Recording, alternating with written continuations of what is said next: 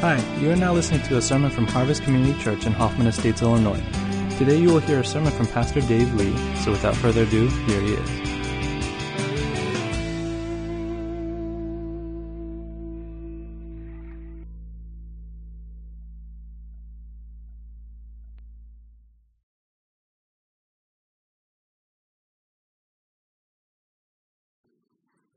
So this morning, I want to continue on this early part, the introduction to the message, which has come to be known as the Beatitudes. And we're going to look at the seventh Beatitude. I don't know if I'm, there we go. The seventh Beatitude. Did I do something wrong? There, there we go, okay. And that comes in Matthew chapter 5, verse 9. Here's what it says. Blessed are the peacemakers, for they shall be called sons of God. Only a preacher could stretch those few words into 30 minutes, but we're going to we're going to give it a go, okay? I, I remember when I was in college, I heard the story and I couldn't find the exact reference, so I just made up a paraphrase, but it went something like this. Uh, two men met each other at a social event, a cocktail party, and they struck up a conversation. And one said to the other, So, are you religious or irreligious? Religious. Hey, me too. Are you Christian or some other religion? I'm Christian. Hey, me too. You Catholic or Protestant? I'm Protestant. Hey, me too. Evangelical or mainline? Evangelical. Oh, me too. Denominational or independent? Oh, we're independent. Hey, me too. You complementarian or egalitarian? You're egalitarian. Hey, me too. Are you premillennial or amillennial? I'm premillennial. High five. Me too. Are you infralapsarian or sublapsarian? I'm sublapsarian. and we were so close to being brothers. We almost had it, didn't we? That's funny because it's kind of sad. It seems as if conflict is hardwired into the human spirit. In fact, some people say when things are going too well, when they're getting along too well with others, they're waiting for the other shoe to drop. They get nervous. It's like things are going way too well for me. And that's our way of saying we understand that in the world we live in, conflict is a given. I would even go as far as to say, I think we human beings are actually more comfortable in conflict than without it. We get nervous when it's absent. We wait for it to come. And I really believe, I really believe this, that sometimes we even prefer it. It's as if we are waiting and ready to find the things that divide us even more than we rejoice over the things that unite us. I mean, just think about how easy it is to divide a room over the most inconsequential, superficial consumer preferences. Uh, all I have to say is this, right? I mean, Mac versus Windows. Who's neutral about that? Unless you're completely a-technical, you can't be neutral about this. And there's a righteous side and an unrighteous side to that equation. You just decide what that is. I'm not telling you. What about Canon versus Nikon? Do you realize there's literally no difference? I, yeah, I know, I know, Don. I know there's a big difference. But there really is not that big of a difference. And yet, you would find people livid over that statement. What about this? I mean, if you're a truck guy, people who like Ford trucks and people who like Chevy trucks cannot be friends, man. It's just that big a deal. And of course, the universal symbol of disdain for someone else's choice is Calvin urinating on whatever thing you don't like. It's inconsequential. It's nothing. And yet you can divide a room simply on the basis of things like that. Do you like iPhone or do you like Android? And we're just ready to say, you're stupid, you're crazy. Why would you do that? And we almost rejoice when we say, see, that's why you're different. And I'm going to go on this side of the room with people who drive Chevy trucks. Because you Ford guys are weak sauce. if you leave this built in propensity towards conflict unchecked, it doesn't take much for it to escalate into worse and worse forms of conflict. In fact, I think what we see in the world today is that conflict doesn't remain in the area of disagreement and opinion and argument. It very often gets physical. I'm sure our brother Don would attest to this. We live near one of the most violent cities in the country. Last year, there were 4,368 shooting victims just in the city of Chicago. That's nearly 12 every single day on average. There were 787 homicides in the city just last year. This year is pretty young. We're only March 19th and already we have 631 shooting victims in Chicago. I want you to think about that. That's somebody shooting a gun and somebody else getting hit by that bullet just in our city. And already by March 19th, 631 people have been shot. I just lost my, there we go. What, what, what just happened? I just lost my uh, cup. And there it is. And 124 homicides already this year. Does that turn your stomach a little bit? We need to be praying for Brother Don on a regular basis. I, sometimes he sends me screenshots of his dispatch screen on in his cruiser, and I don't know how you keep your sanity. I don't know how you do it. By the grace of God only. Um, that's the world we live in. That's a reality. Less than an hour drive from where we are, this is happening to real people's lives. You blow that out to a national scale, and here's a staggering figure. Someone reported that nearly 15,000 wars and armed conflicts have occurred since the days of Jesus.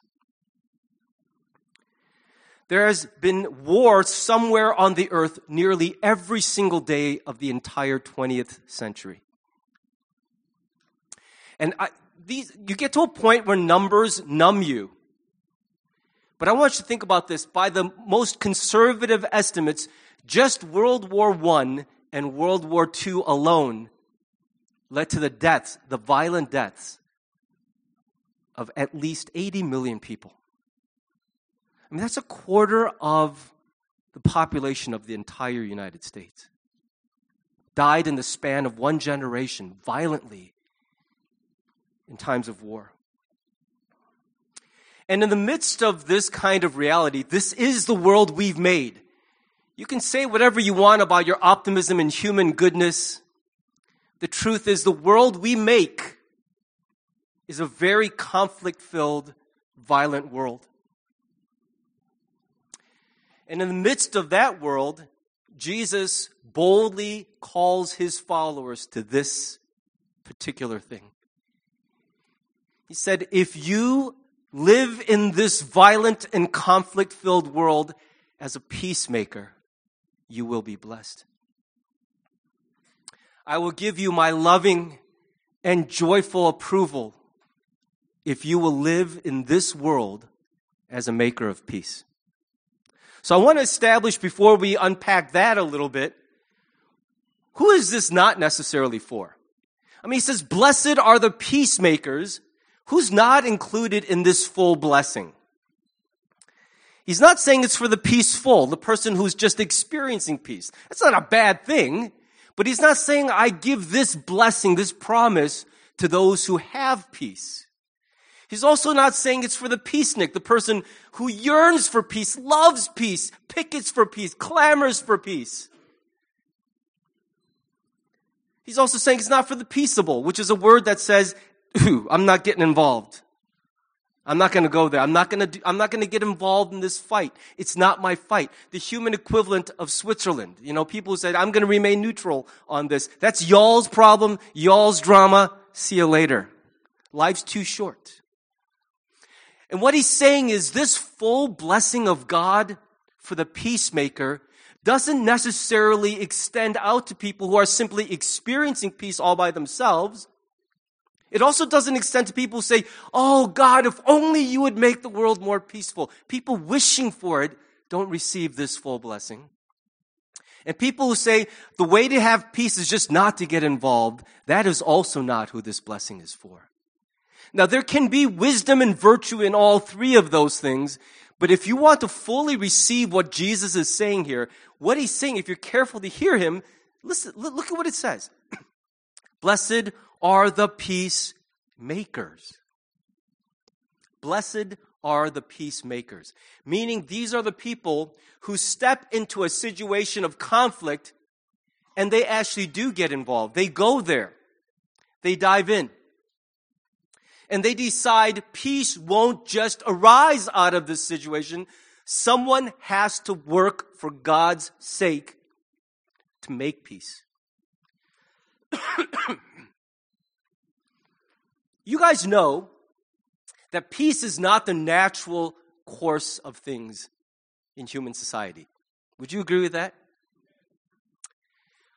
When two people are fighting, when they disdain one another, when they've betrayed each other, you don't just leave it alone and peace erupts spontaneously.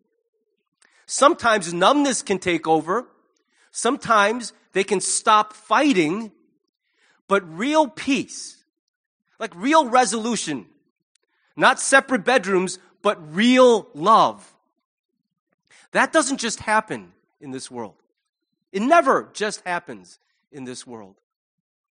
And so, what Jesus is saying is that the full approval, the full blessing of God is given, it's promised to those who live in a world so addicted to conflict, so addicted to division, and we labor all our lives to represent Him, making peace where we don't find it. Conflict exists because Satan opposes peace, and conflict exists because people are sinful. And the truth is, we often prefer conflict over peace. So when you get involved in a situation of conflict, you're going to arouse the opposition of both Satan and the people involved in the conflict. Would you agree that that's been your experience? That's why most people don't want to get involved. I think of all the nations, Switzerland might be the smartest. They're like, dude, we, we just don't want to fight anybody. You kill each other. We're just going to be over here making chocolate. Is that what they do? Pat lives in Switzerland. You guys just make watches and chocolate and hold other people's money.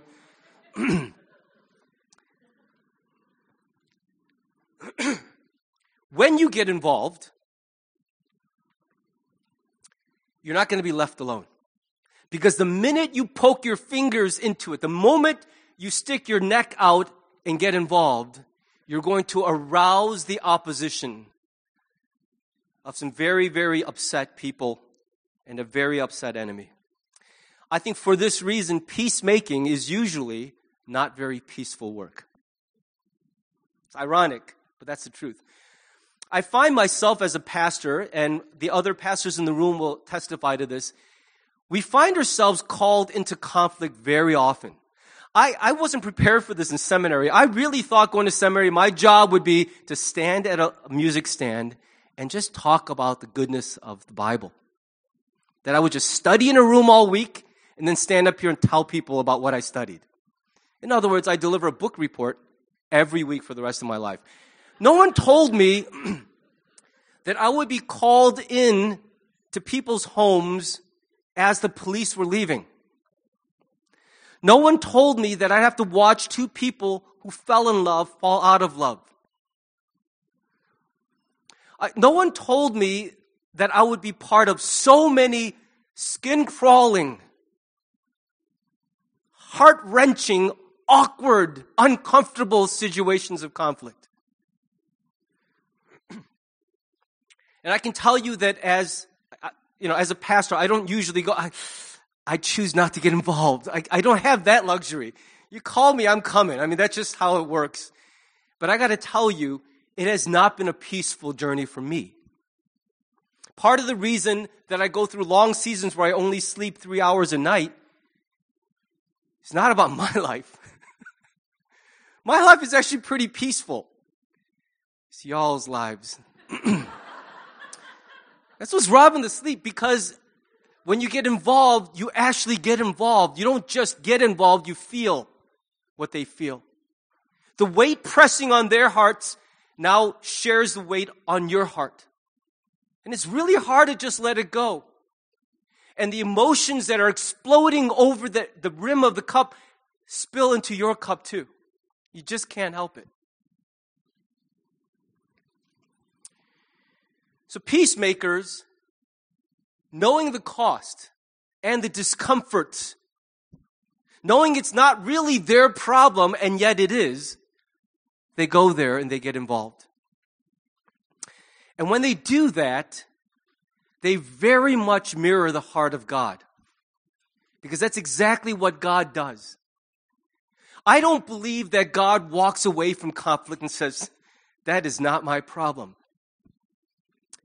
I think that's what we want to do, but that's not what God ever does.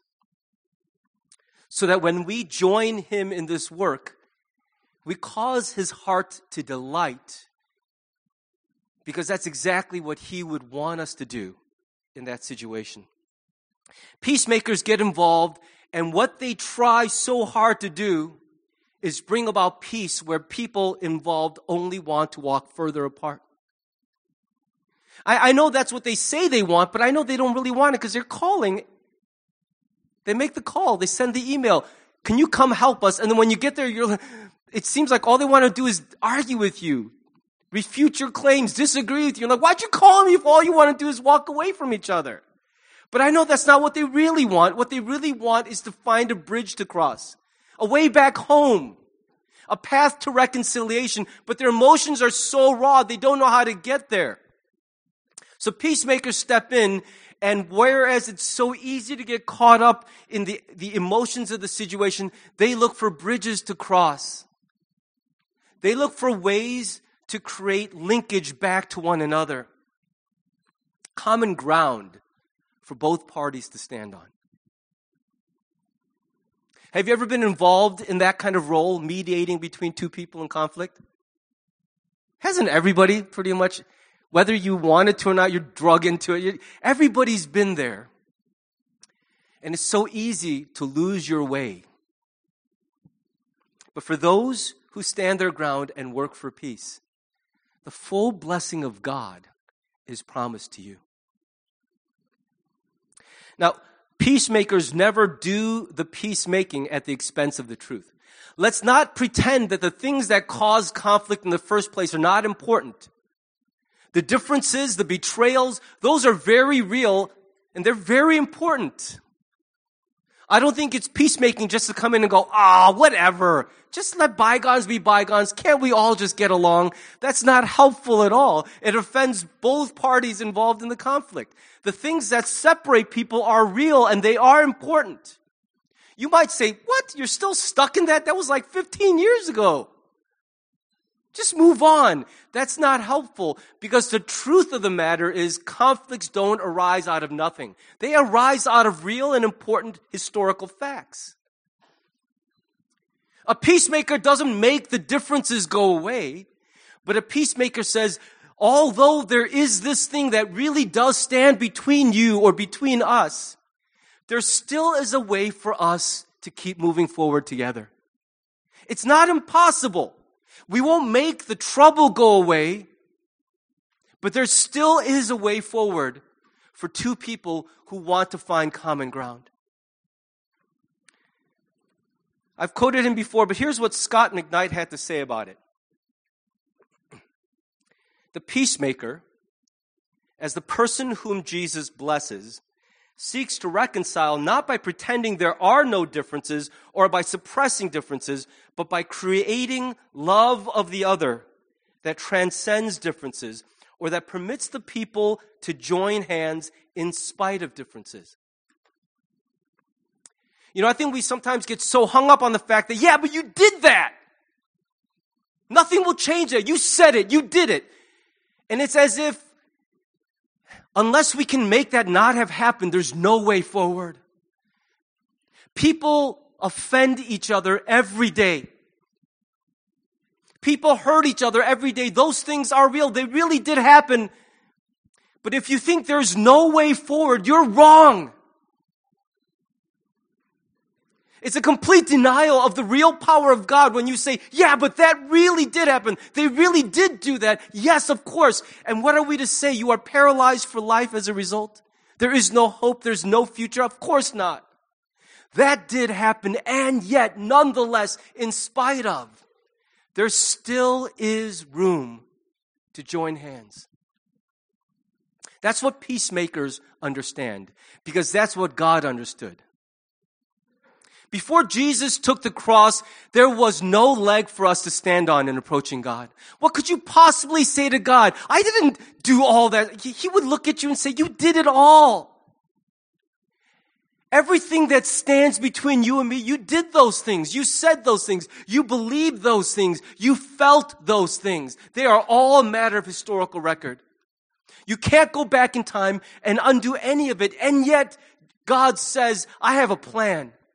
There is in fact a way forward without erasing the reality of your offense against me. For all of eternity, God will, He will know what you did, what I did. But at the cross, He chose to move forward. He chose to say that in spite of the reality forever that you said and did those things, Jesus provided a way for us nonetheless to have a relationship. There are so many people who've been robbed of years of their life because they didn't believe that's true. They thought that the reality of this offense stands forever and is so powerful, nothing can overcome that grievance. Nothing can reunite us. Nothing short of time travel, anyway. And even if we could travel in time, chances are we'd hurt each other again eventually. Wouldn't we? Are you saying that if we went back in time and undid that fight, undid that grievance, we would never be bad to each other another day in our lives? I don't know what you're smoking, but it's not legal in this state yet.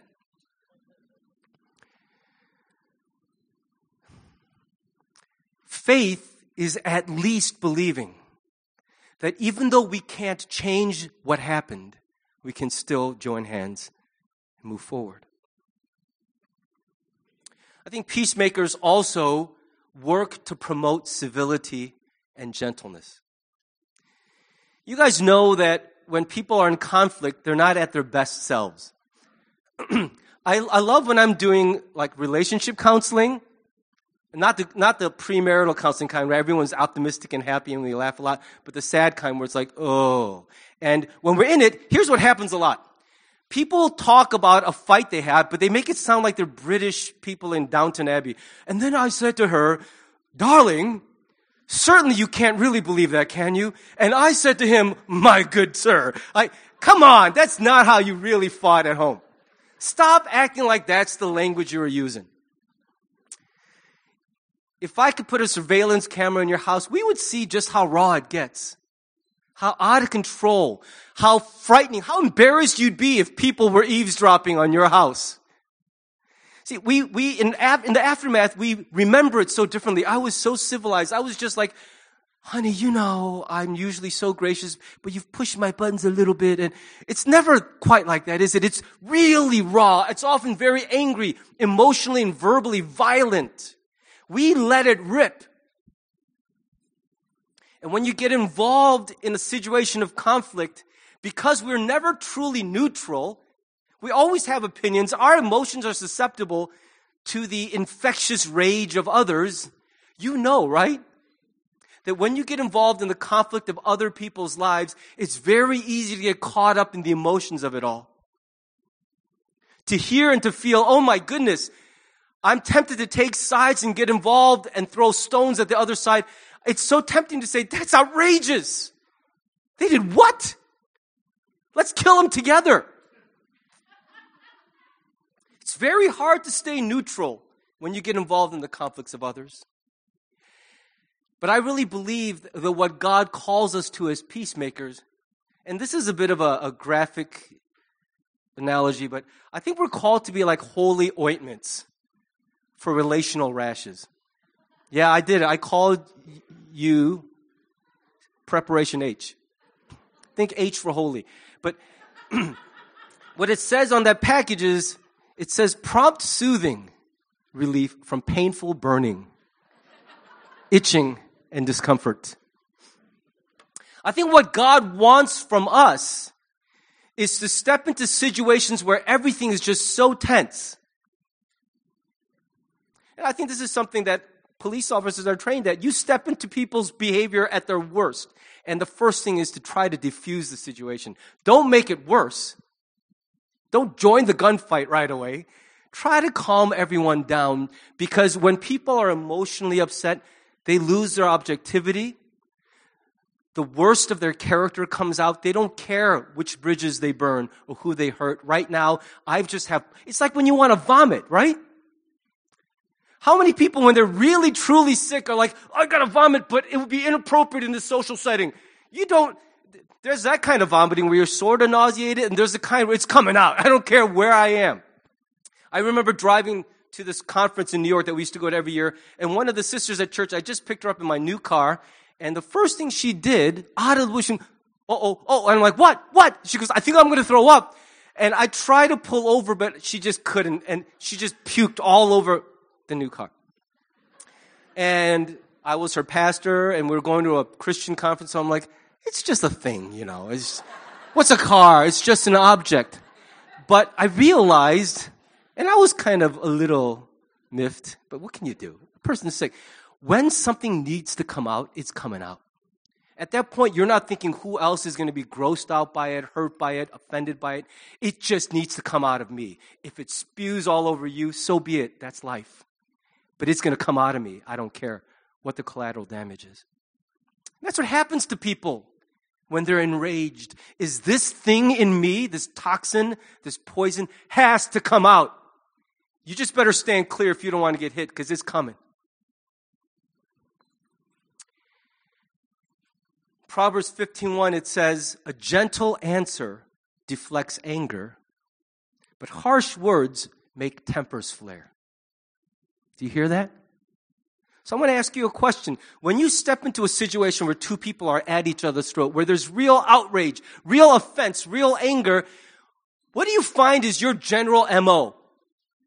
How do you usually function in that situation? Are you more like water poured on the fire? Or are you more like a can of gasoline? What do you find is your usual effect in an argument? Are you one of those standing on the sidelines going, kick that fool, kick him? Or are you one of those people going, hey, hey, hey, yo, yo, whoa, whoa, whoa, calm down. Come over here. Which are you? Be honest. Just be really honest. What's your knee jerk reaction when you walk into an argument and you actually have an opinion on that argument? I'm not talking about you're not a photographer and two idiots are arguing Canon versus Nikon.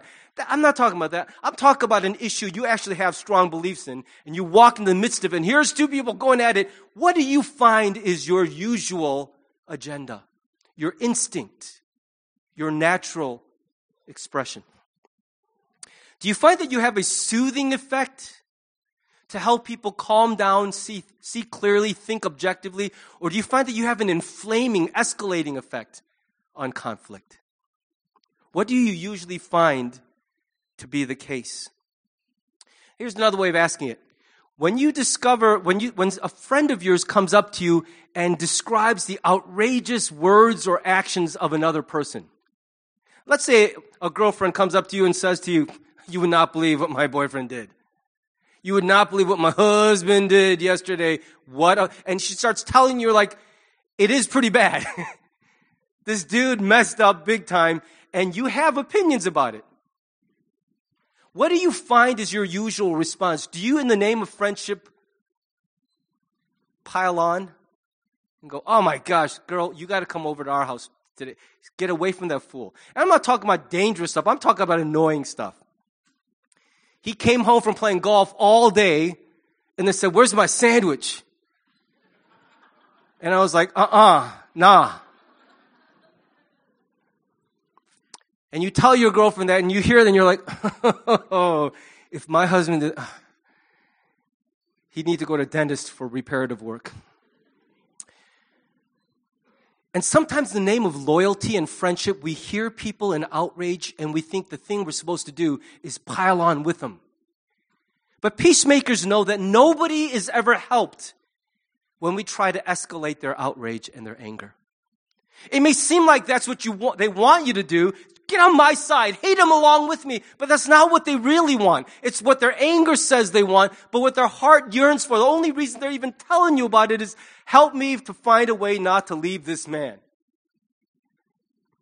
As stupid as he is, he's my man. I gotta figure out a way forward. Cause someone's gotta marry this idiot. And I want to. I'm so angry, I don't know how, but I want to. That's what my heart really wants. But right now, I can't go there. That's why I'm talking to you in the first place. And you, if you, if you in the name of friendship and loyalty pile on and help me kick him, that's actually not helping me, is it? It's not actually helping to be loyal in the way that the world is loyal. To give you what you say you want rather than what you truly need. That's not real friendship at all. That's tribal, animal loyalty. That's mammalian loyalty. It's not what God calls us to, it's beneath us. The apostle Paul escalates Paul's uh, escalates Jesus' teaching and he says it this way in Romans 12:18, if it is possible, as far as it depends on you, live at peace with everyone. What Paul is saying in echoing the teaching of Jesus is that you have to be committed because it won't come naturally or easily. You have to be committed to living at peace. And granted, you can't control how everyone else responds to your efforts. But as far as it depends on you, let the guiding engine of your heart always be, I want to work for peace. I want to live at peace with the people around me. But here's the trouble. There are times when you just don't feel like it. Can we be honest? Have you had days or weeks or maybe decades where everyone just sets you off. You're annoyed by it, the whole world. I hate all of you. Is there just, is, is there not one sane person besides me on this planet? Could not one of you rise to the place that I've arrived at? Now, it sounds horrible when you say it like that. That's really what you believe, but it sounds bad when you actually say it out loud. But isn't that sometimes you just go through these phases where you're like, I hate the whole world. I'm a human living in a world of apes. And not the kind of the movies that can talk, just apes. What do you do when God calls you to peacemaking, but all you can feel in your heart is annoyance and irritation and lack of graciousness and unforgiveness and disdain and judgment? In Matthew 18, Jesus told a story, and it was a parable, but it may very well have happened tells a story of a servant, and not just any servant, someone in a king's court, fairly high up, who owed the king a great debt of 10,000 bags of gold, which is another way of saying an impossible amount to repay. He had no hope, so he threw himself on his face in front of the king and said, I beg for your mercy. Please be patient. I will pay it back.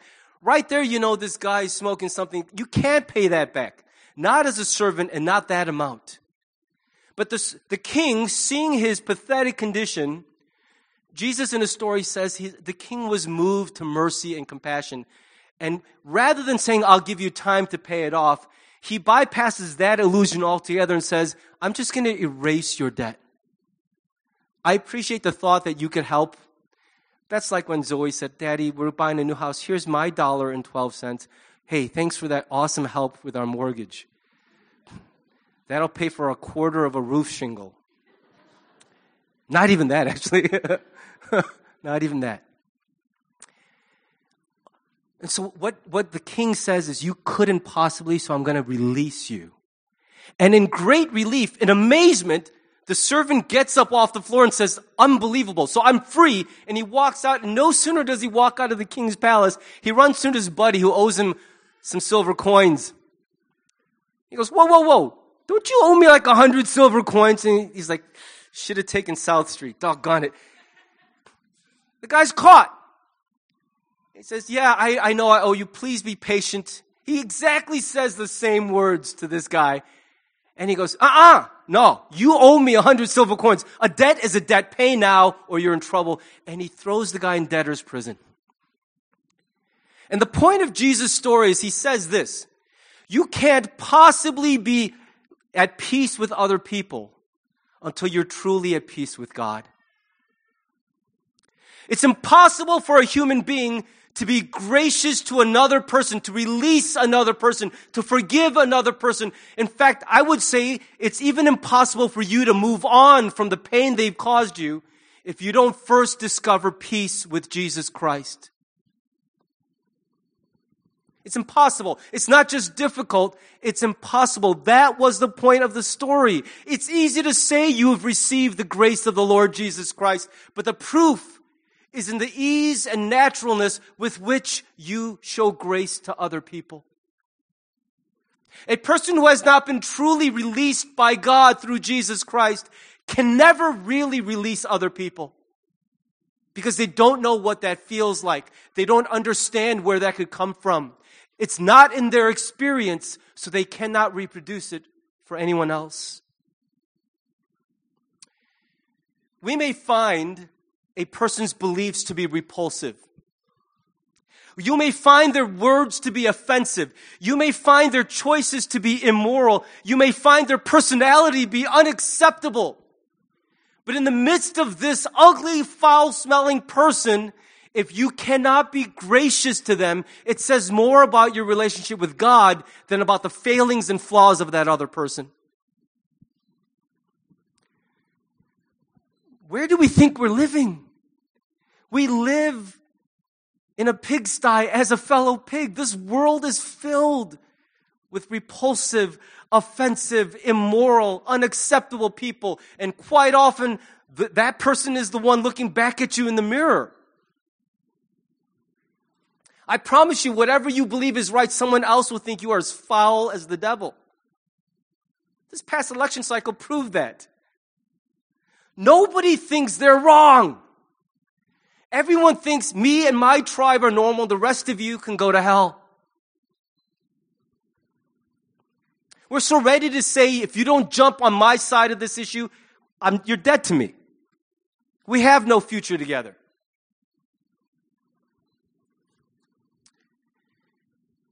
And when we step, step into that mindset, when we get stuck there, it's actually saying more about our relationship with God than about how reprehensible our fellow human beings are. Do you see that? Because they've always been reprehensible. And yet God has never stopped saying to us, show grace to one another. Make peace with each other. Move forward with one another. The ugliness notwithstanding, there is a way because of Jesus. When you find that you type in all capitals quite often on the internet, That, that's yelling, right? Help me out, youth group. Is that yelling? We'll, we'll find out. I'll send you some text messages today. We'll find out. You don't want to say anything to me. I think that's yelling on the internet. And when you find that's how you type because that's how you feel, and you can't find in your heart any different way to approach that person, that person's not your biggest problem. I think the biggest challenge facing you is that you need to re examine the way you relate to Jesus Christ. The standing you have with God because He has, in fact, released you free of charge. He has, in fact, been extremely gracious to you at the apex of your ugliness and mine. And if we understand that truly, if we've actually internalized it, we will be able to release others in the same way. I'm reminded of this poster this is a modern version, but I used to see this all over the place. No peace, no Jesus, no peace. No Jesus, no peace. If you're listening to this on audio, what I just said made no sense. You got to see the slide. The first one is no N-O. The second one is no K-N-O-W. I really believe this trite little saying is actually very profound. That we cannot argue for peace among us apart from Jesus. There will always be Democrats and Republicans. There will always be liberals and conservatives. There will always be gay and straight. There will always be racist and non-racist. This is the reality of the human condition. I don't like it. I hate it.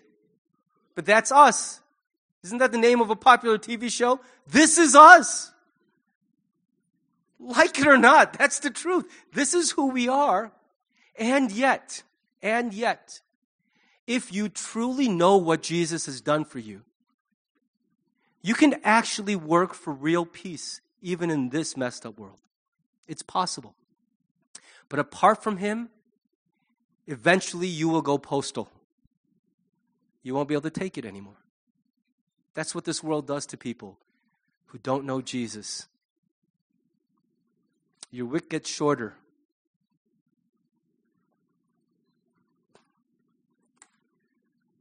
I'll end with this. The promise given to those who are peacemakers is that they will be called the sons of God. And ladies, I apologize. That's a very gender specific term, but the focus is not on the gender. There's two ways to refer to someone's offspring in Greek. There is the generic term teknon, which is translated offspring, just child of either gender. It's a way of saying, yeah, I somehow produced you. But when you say son or daughter, that's a more intimate word that says, you look like me. You come from me. You reflect me. You represent me. It's the way parents do when your child acts like an idiot. You go, whose kid is that? Or even worse, you go, that's your kid. But when your kid does something great, you're like, that's my boy. I don't know how many times I've said it at uh, Elijah's basketball games, I taught him everything he knows. It's a complete lie, but I believe it in my heart. Because when your child does something that reflects the best part of you, you rejoice. You delight in it. And it's so embarrassing when they reveal and reflect the lowest parts of you. Did you ever see that video of that little boy? Linda, listen! Linda, listen! And he's like, who taught a three year old boy to talk like that. I think that's daddy talking. You ever see that little girl on the Steve Harvey show? You, you say you love me. You don't love, you only love your own self. And like that's, three year old kids don't talk like that. They were taught. So when you see them act that way, it's like, ugh, yeah, you're my kid. But what he says here is when you act and work for peace, the heart of God gets fired up. And he says of you, that's my kid. What a joy to see my child do in that situation exactly what I would have done. Good for you. Because if you keep doing it, you will make this world look a little bit more the way I'm trying to get it to look. That's the heart of God for you.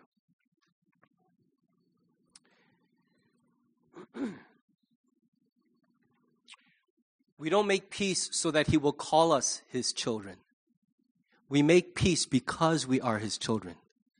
We will know with confidence we belong to him and come from him if we find that over the course of time we work for peace rather than promote conflict. And if you can't find yourself doing that, don't try to be more self controlled. Go to Jesus directly and say, Why can't I find peace with others? Is it because I have no peace with you? That's my first challenge and the most important thing I can do. I want to invite you, because we have about a few minutes left here, instead of me talking further, I want to invite you to respond to what the Lord is saying to you. And I want to encourage you to pray and listen along two lines. One is this Do you find that you throw gas or water onto the fires of conflict around you? What do you find is your natural way of interacting? And if you find that you usually escalate conflict rather than soothe it, invite the Lord to speak into that. And if you find lately that you're in the height of a season where you just hate everyone, you're just discouraged, annoyed, disillusioned, you can't find any good thing to feel about your fellow human being. I encourage you to listen to the Lord's voice and ask, God, do I first have peace with you? Because I can't find peace with anyone else. Do I actually have peace with you? Do I fully understand what you did for me at the cross of Jesus Christ? Listen and invite Him to speak to your heart. And we'll just do that.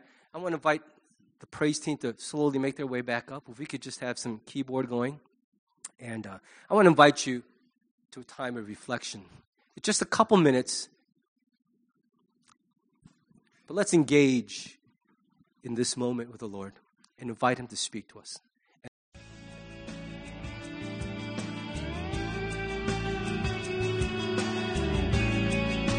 Thanks for listening to the sermon from Harvest Community Church. If you would like more information or have any questions or comments, check out our website at harvest-community.org.